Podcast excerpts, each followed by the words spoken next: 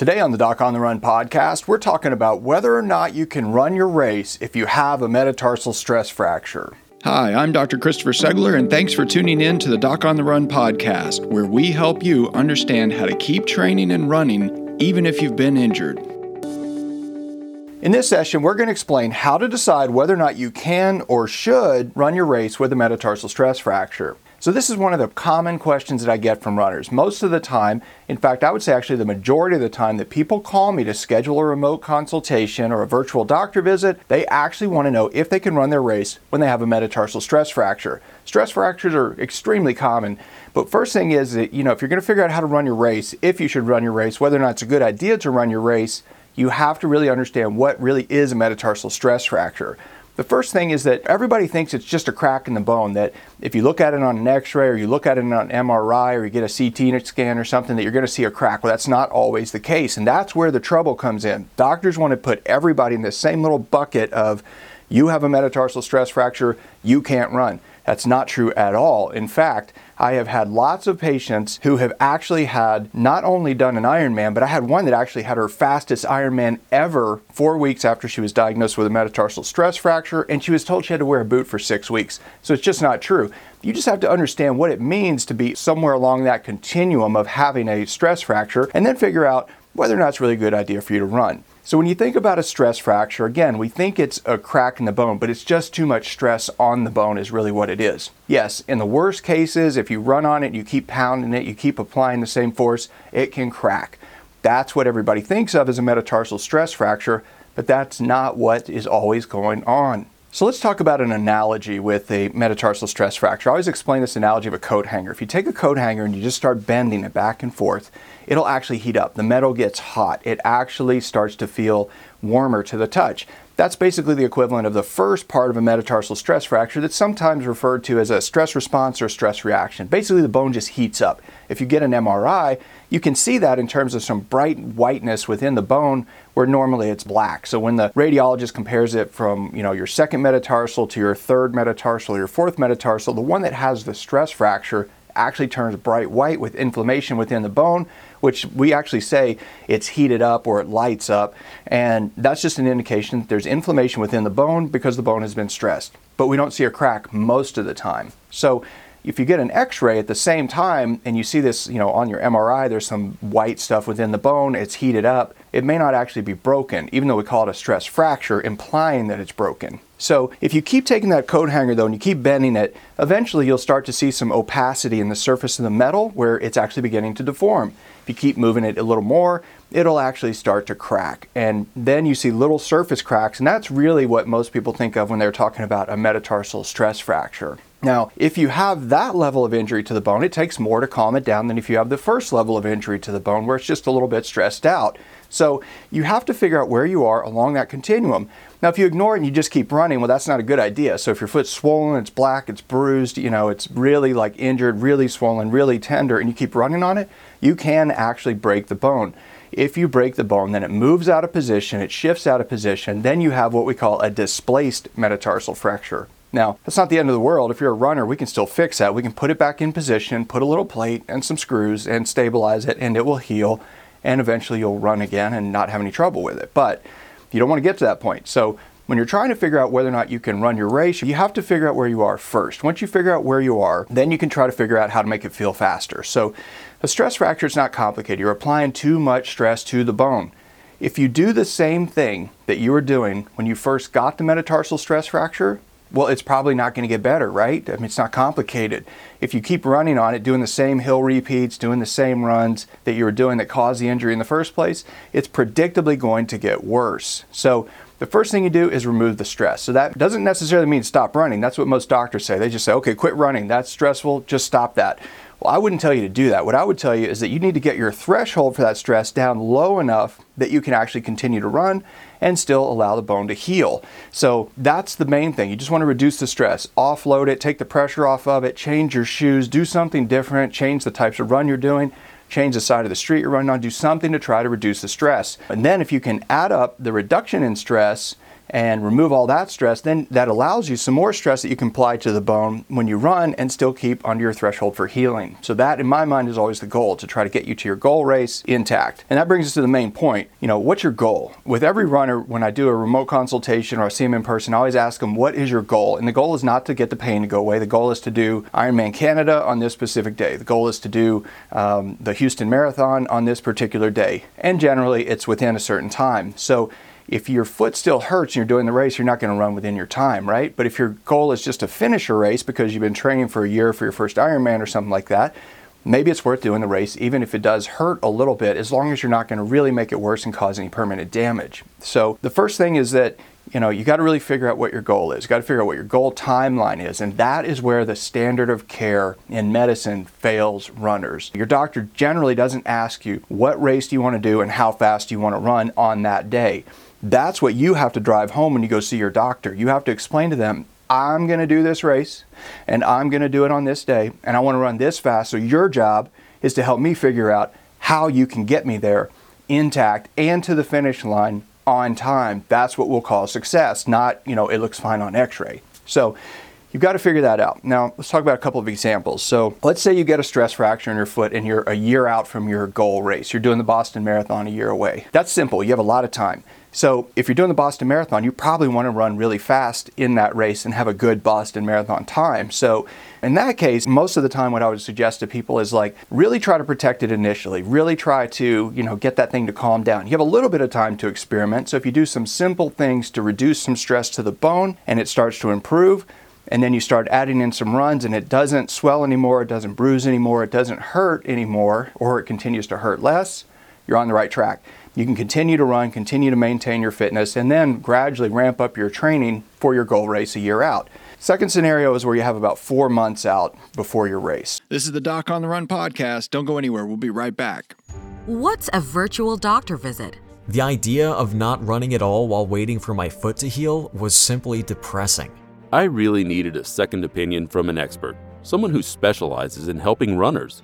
What you'll get from Dr. Segler, in my experience, is expert runner and medical care that's individualized for your needs. I left with actionable steps to recover from my injury. Dr. Segler is different, and I felt heard, didn't feel patronized, and I felt like he prioritized getting me back to running as soon as possible, as much as I did. I just couldn't see sitting around for six weeks knowing my hard earned fitness would vanish. I know Dr. Segler is an expert, and I wanted to see him in person. But frankly, I just couldn't afford the cost of a house call. I saved enough money to pay for my next marathon registration. You'll have an appointment with Dr. Segler, whether it's via Skype or on the phone. You can expect one, he's going to be on time. Two, he's going to be able to spend more time with you than the typical uh, visit in a doctor's office. And both of those are going to result in a more effective diagnosis and treatment plan for you. I'm a young woman in the Philippines and I hurt my ankle yesterday. I just wanted to say thank you and that it's such a relief to be able to find a website like yours and get some information when I'm in a place with uh, little to no medical care. So I just wanted to call and say thank you. You're awesome. Book a virtual doctor visit and get a second opinion online today. Welcome back to the Doc on the Run podcast. Second scenario is where you have about four months out before your race. So that's another common scenario is that you get injured about four months out from your race. But this is tough because if you take the normal four to six weeks off, which is what most doctors are going to tell you to do, and you sit around for a month or month and a half, then you only have really like two and a half months to ramp up again, get your training all the way back up to your maximum fitness, and then taper before your race. So I think it's really unrealistic to do that.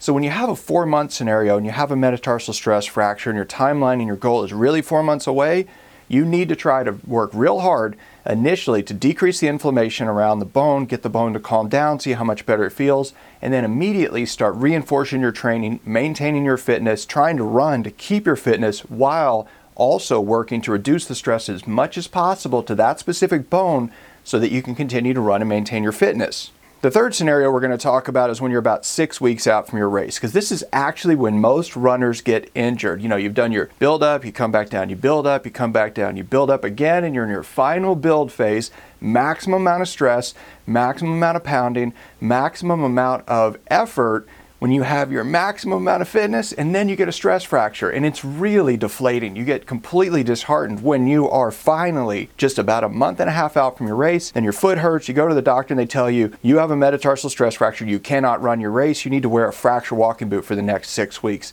That is really upsetting. But that's just not always true. Again, everybody wants to put people in the same box. They want to say, okay, anybody with a metatarsal stress fracture, six weeks in a fracture walking boot. And I hear this every time I lecture to physicians at medical conferences. I ask them, what would you do with this metatarsal stress fracture? And I have one up on the screen, and the doctor raises their hand. They say, well, six weeks in a fracture walking boot. Any ideas? And then somebody will say, well, maybe you could do four weeks. Okay, still four, six weeks, what's the difference? It's still a month or month and a half in a fracture walking boot where you're going to lose all your fitness. You're going to lose tons of fitness. In one week on crutches and a fracture walking boot, you're going to lose 17% of the muscle fiber diameter in that leg.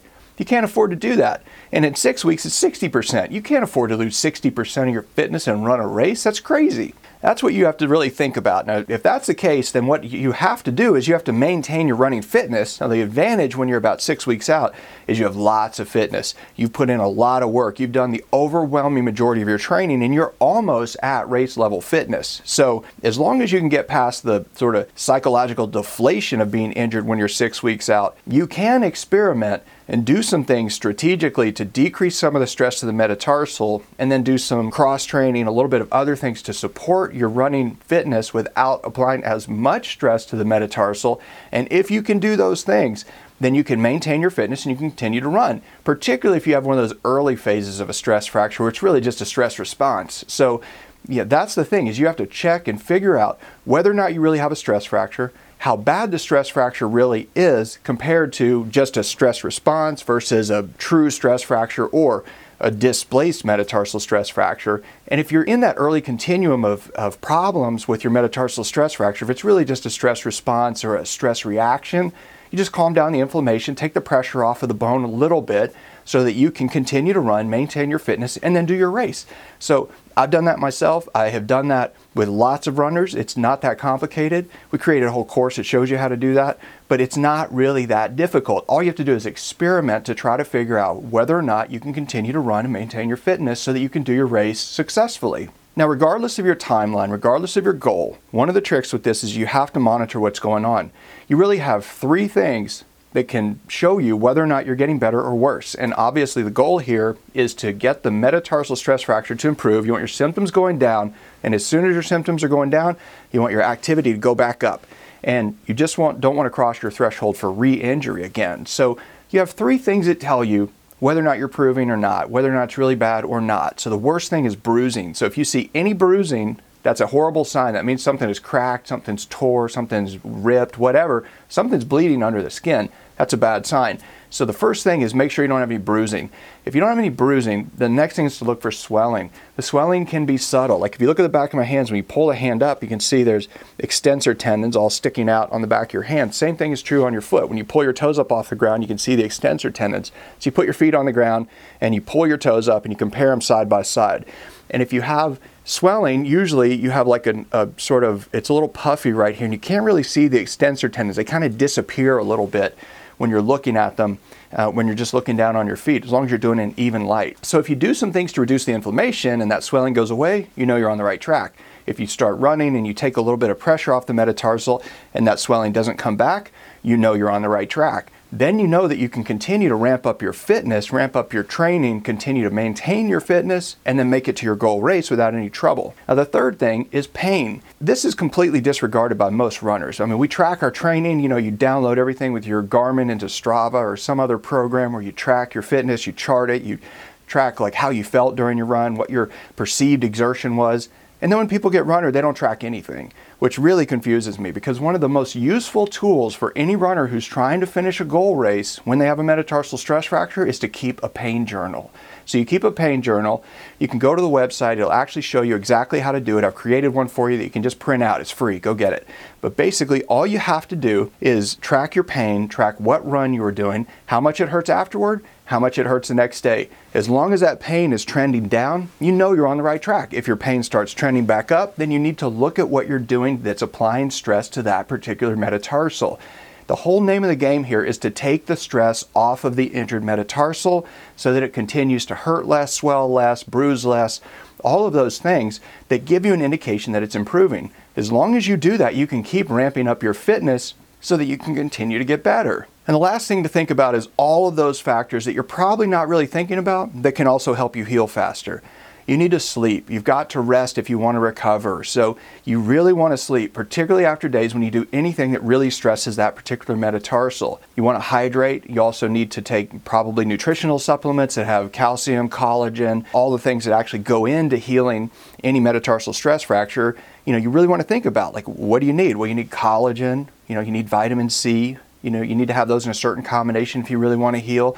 You should also have uh, turmeric to decrease inflammation. If you're, you know, but talk to your doctor before taking any nutritional supplements. But all those things, copper, all those can help. So these are all things that are actually go into healing uh, any structure made of collagen and into the early phases of healing a stress fracture. And you have to have those things in your system if you're going to heal. You need to have protein in your diet. You need to have antioxidants. You need to have a really healthy diet. The same healthy diet you've maintained the whole time when you're really focused on training, you really need to focus up on that when you're healing. It's the same thing. The, the only difference between an injury and training is that it's the severity of the tissue damage. When you get an overtraining injury, it's just more tissue damage than you wanted. But when you do train, you cause tissue damage. And that tissue damage is deliberate. That's why you get stronger. You rebuild the tissue. You're just rebuilding on a bigger scale right now when you have an injury. So monitor all those things. Think about your nutrition, think about your sleep, think about emotional stress. They call it a stress fracture, remember. So if your boss is a jerk, if you're having all kinds of marital discord at home, whatever. Try to do something to be nicer. Try to do something to be happier. Meditate. Do whatever you need to do to reduce that overall stress. That's really key when you're healing a stress fracture. It's the global amount of stress. There's only so much energy to go around, and you're not going to heal if you're stressed out, worked out, overtired, all of those things. You really have to make sure that you put the effort into mitigating all these other little stressors that can contribute to the injury and prevent your healing. And the other thing is you need to think about creative fitness. So I'm not going to tell you, just have to ride a bike or you just have to swim, but you need to be creative. You need to do everything you can to maintain your fitness while supporting that injured structure. So if that means you're doing some other workouts at the gym to build your glutes and hamstrings and your core, some of the things you might sort of put on the side burner while you're really ramping up your mileage for your key race, you know those things will help. So if you do these other things that you know will help, but will not stress the injured metatarsal, those things will really help to put you on the fast track to healing. So, in summary, the name of the game here is to just reduce the stress to the injured structure, reduce the stress to that injured metatarsal, take some pressure off of that injured metatarsal in a way that's going to allow you to continue to train without as much force on the metatarsal so you can continue to heal even while you run if you do those things and you monitor it and your pain is going down, your pain is decreasing, your swelling is going away, you're keeping the swelling under control with some measures to really control the inflammation like contrast baths or compression socks, and you're getting better, then you should be able to continue to run. There's no reason for you to sit around in a fracture walking boot if you just have a stress reaction or a, or a stress response and you've decided that's what you really have. You know, so if you have, sure, if you have a displaced metatarsal fracture and you can see it on the x ray and it moves when you push on it, no, you probably shouldn't run on that. But that's why you need to talk about these things with your doctor. You really need to make sure that you know what your goal is, you know what your timeline is, and you really force that upon your doctor so that you can work together to decide is it reasonable for me to run or not? Can I do these things and still heal or not? But your doctor is only thinking about healing the bone. The doctor is not thinking about your race, and the doctor is not thinking about your goal time. That's your job. So make sure you tell your doctor and make sure your doctor understands exactly what you expect and how you will define healing. If you have a question that you would like answered as a future edition of the Doc on the Run podcast, send it to me, and then make sure you join me in the next edition of the Doc on the Run podcast. Thanks again for listening.